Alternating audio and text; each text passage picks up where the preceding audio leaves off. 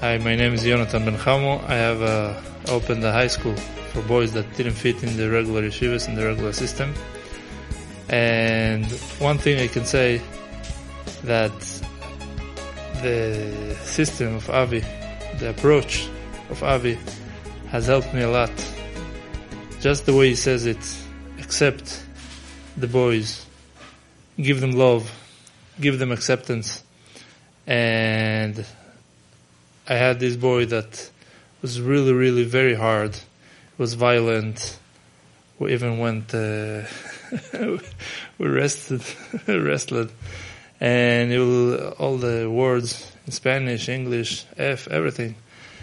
And it was really violent. People told me, two big mechanchim who I spoke to told me, stop being a hero, save your school, otherwise you'll, the whole school will sink sink down. So to me, it looked like a terrorist. So I said, if here he looks like a terrorist, if I'll kick him out, then for sure that's the last place where he still belongs to society. If I kick him out and really doesn't belong to society, then he really becomes a terrorist. So what did he do? First of all, was the inner commitment that, and I even told him that I'm not kicking you out. Whatever will happen, we're together. I'm not kicking you out. And things happened afterwards. Even one time I told him, that's it, we're done. You're not happy here, you don't want to be here, so why do we have to? And he was very upset and how do I kick him out and everything. I told him, listen. Then afterwards I asked Charoto, I can't kick him out. I said, Hashem also kicked us out. He kicked us out of his house. But you know something? When he kicked us out, he didn't kick out the bad ones and he stayed with the good ones. That's one thing. And another thing, he also went to Golus. He's with us. He left the house to, to go with us. He didn't kick us out, so I can't kick you out. And just acceptance, the love, and going with him. And really, sometimes we didn't learn as much because of him. That's true. But the whole yeshiva, even the other boys, gained from it because they saw that really we take care of, we, we look at them. We're not looking at an institution. It's not that I care about the name. It's not that I care about that the school will be a good school. I care about each and every one. That you, what, what, what, what do you need? And the whole uh, school changed. Now they, they love their place. They thrive. So just like Avi says, it's not just about the keep. It's about everybody else. All, everybody gains. He's now the most loyal bocher to the yeshiva. He's really, he put a, a, sticker of the yeshiva in his uh, cell phone on his coat. It, it, takes the name of the yeshiva. Whoever he talks to, he talks about the yeshiva miracles, about me. He's mamish, the most loyal. Just like as Avi says, that, that that kid will be the one who will take care of you. I really feel like that. Even though it's just being a year and is still not, it's not that he is grown out of the project. We're still working and a lot of work to be done, but Baruch Hashem is really I, I see, I see how if someone will take care of uh, the Moised lately, sure it will be him. Beautiful. That's what we need. That's what we need. We need more and more mechanchim that understand that we're not going to lose kids and that when someone can't make it, they need help. Not rejection, but they need help. Right? What you said about the fact that you thought if he's so bad over here, imagine how bad he'll be. So Shimshon Rafael Hirsch writes, and don't think I'm a big expert, it's in the ArtScroll Chumash. Why didn't Avram Avinu want to send away Yishmael? So he says because he understood what, how bad Yishmael was, and he said, if he's so bad in my house, can you imagine what he's going to be if I throw him out? It's just going to make him much worse. And in the end, uh, Yishmael did tshuva. And we know that Avram was Makarif not for now, but he's Makarif even after Hashem said to send him away. He went to look for him and he brought him back. By the Akedah, he was there. He did tshuva in the end. This is what we find from the Chazon Ish. The Chazon Ish said that why didn't Noach, Noach had a son. Son did something really bad in the table. He broke the rules, right? So why don't you throw him out? He said, because when there's a mabul outside, you don't throw a kid out. He said, today, you have to consider the street as a mabul. There's another story of Rav Steinman. They want to throw a boy out. They said, why, why do you have to throw him out of yeshiva? Why don't you just take a gun and shoot him? It'll be much faster, a much faster death for him than sinking out in the street. There are many, many stories. But on the other hand, you have, you have a school, and you have and you have a good point to say I can't run a school like this, right? But the point is that everybody thinks that if we're going to be nice, they're going to get worse. It's not true. When we're nice, they get better. You save the boy and you save the school and you have a friend for the rest of your life. And so many people say who went through hard hardship, they'll take a bullet for a Rebbe like this. They'll take a bullet for friends like this. And on top of that, I'll end with this story. And you enjoy his company a lot now. He's not a terrorist anymore because you don't look at him anymore like a terrorist, even though when he deserved it, you changed your eyes. So the com- he heard that he's coming to America, so he came came with him, and he came looking for him before. He came to give me a hug, and he said because I don't know somehow you saw my videos that he said that I helped save his life. I didn't even know the kid. I don't even know you. You saw the videos and then you got a different thing, a different idea. Let's try to save the kid, but how do you save a kid who's out of out of whack? More attention, more love. Kiyodua liyoide kip. Those who know, that's what works. But I want to tell you something else. You'll have siyata deshmaya for your yeshiva.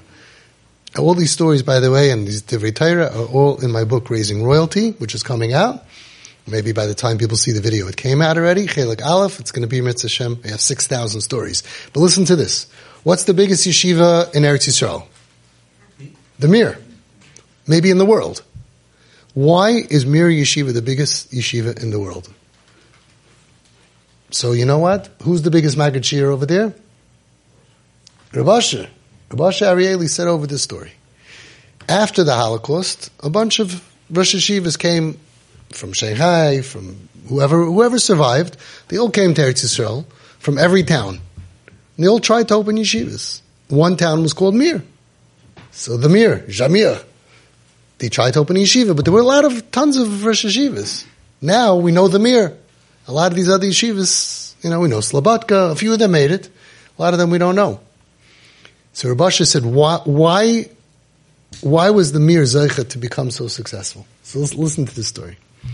Who, what was the name of the Rosh Yeshiva that opened up the Mir in Eretz Yisrael? You know what they say in the Mir? Yed Finkel is da Finkel. Finkel. Which one? Reb Nosson Finkel. Not the one when I was there, the original. He came to Eretz Yisrael, he opened up a yeshiva, a good yeshiva, a top yeshiva, and he took Bachim from then, the top yeshiva was called Eitz Chaim. He had a handful, face 10, 12, 14, doesn't sound like more than that, top Bachim that came to his new yeshiva, the Mir. Okay. Imagine a little classroom, imagine 1940, I don't know what, what it looked like. And somebody who was in the yeshiva was a guy who was making a lot of trouble. So some boys went to him and they complained and they said, he's going, I don't know what they did in those days. Whatever it was, it was probably a mitzvah compared to what, what we're doing now. Maybe he went to a bar, maybe he was hanging out, I don't know. But he was doing bad stuff and he was telling everybody, oh, I learned in the Mir. So they said, listen, we left where we were, we came here, we want to be part of a yeshiva with a good name. We want to do good shidduchim. We're building up a yeshiva to have a shem taiv. And he's going everywhere. Bad enough he's not behaving according like yeshiva bachur and he's doing bad stuff, but he's doing free advertising. I'm in the Mir. I'm in the Mir. So he's ruining it for us. The yeshiva heard them. He didn't do anything. Short while later, all the bachim got together. They said the yeshiva didn't do anything. We have to take matters into our own hands.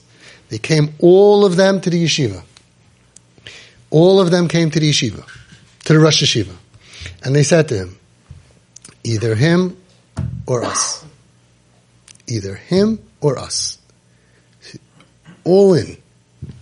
So now it's a big threat. He just opened the yeshiva. He has the top boys from Eitz Chaim. He's starting the yeshiva with, and they all said, either you tell him to go, or if you don't want, you want to keep him, we're leaving because we want to be in a top yeshiva. We learn day and night. We, we don't want to be a part of this yeshiva that has a bad name. So Reb Nosson Tzvi Finkels, that's how said to them, I thought that I'm going to be a big Rosh Yeshiva and I'm going to get the best boys and I'm going to be Rosh Yeshiva, the top Yeshiva Masmidim. That's what I wanted. I see Hashem doesn't want me to be that Rosh Yeshiva. So I guess you'll go and you'll go to another one of another Rosh Yeshiva. Like I said, there were so many that were trying, and that Rosh Yeshiva is going to be the Rosh Yeshiva of the Chashav Bachram, and I'll stay here, and it'll be just me and him. said Reb Asher Arieli, because of Mesiras Nefesh, that he was willing to lose everything. He was just starting off after a Holocaust, after everybody in the Mir was murdered. And he's starting off with top boys, and they're boycotting. They're all going to leave. And he said, I wanted to have a chashiv yeshiva, but if it means being merachik this bacher, I guess someone else will be the chashiv yeshiva, and I'll have yeshiva just me and him. I have goosebumps. You can cry from this. This is a mechanach. Someone else will have a good yeshiva. Someone else will have a chashiv yeshiva. And it'll be me, just me and him, and I'll have a shvach yeshiva for one boy who's... Said the Bash Arieli, that was the schos. Why Mir grew more than any other yeshiva. So David Zal Helfen, not only you're going to have a yeshiva, rabbi, not only are you're going to have a yeshiva, but your yeshiva is going to be the one that's going to be a thousand times bigger than all the other yeshivas because you're not running a, a uh, company and you're not running a factory. You're not running an assembly line. You're dealing with neshamas. And that's chus, that you were willing to lose everything. You got the boy back. The other boys are doing better. They realize how much you're invested in them and you really care about them. This boy is going to be the biggest supporter and all of them are going to love you, and your yeshiva should go grow and grow and grow and grow. You're going to be the biggest Rosh Yeshiva in the world, and everybody in the room, make sure you get a bracha from him, because one day the lines are going to be so far out. Please make sure I can cut. I want to be able to get to the front of the line. I'm saying it's it's Avi, Avi. What the Gaboyim are going to say? we don't know you. Wait outside for two hours till the Rosh Yeshiva can come and see you. You're going to be part of Kuparayir, and that's it. Hashem should help all mechanchim to be like this. We don't lose bachrim, we don't lose anybody, no matter what, because not because then we're going to sink. Then we're going to swim. Then we're going to grow. Then we're going to be matzliach, not just with that bachar. We'll have siyata d'shmaya for the rest of the yeshiva as well.